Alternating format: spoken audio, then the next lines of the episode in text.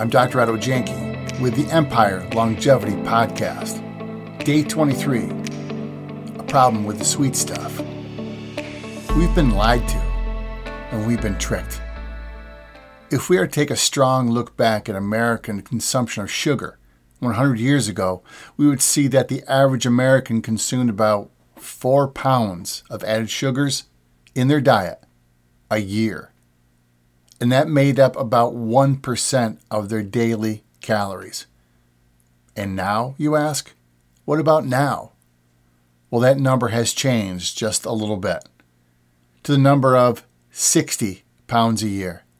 Americans consume 60 pounds a year of added sugars a year now. And we're not talking about the fruits, you know, the, the sugars are in fruits uh, or vegetables. We're talking about the added stuff.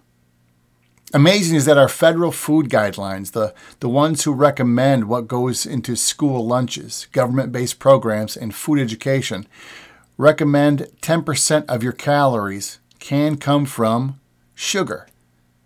So you get your veggies, your fruits, your carbs, your proteins, and sugar. Unbelievably, our government had the opportunity to decrease that number with their new and updated guidelines, and they chose not to.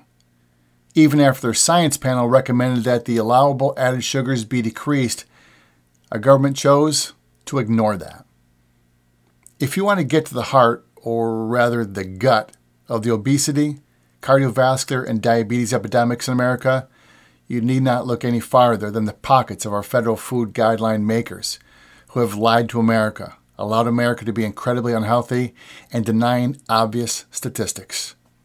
All the while, turn a blind eye to the cascade of sugar related diseases, just as long as we can enjoy the sweet stuff.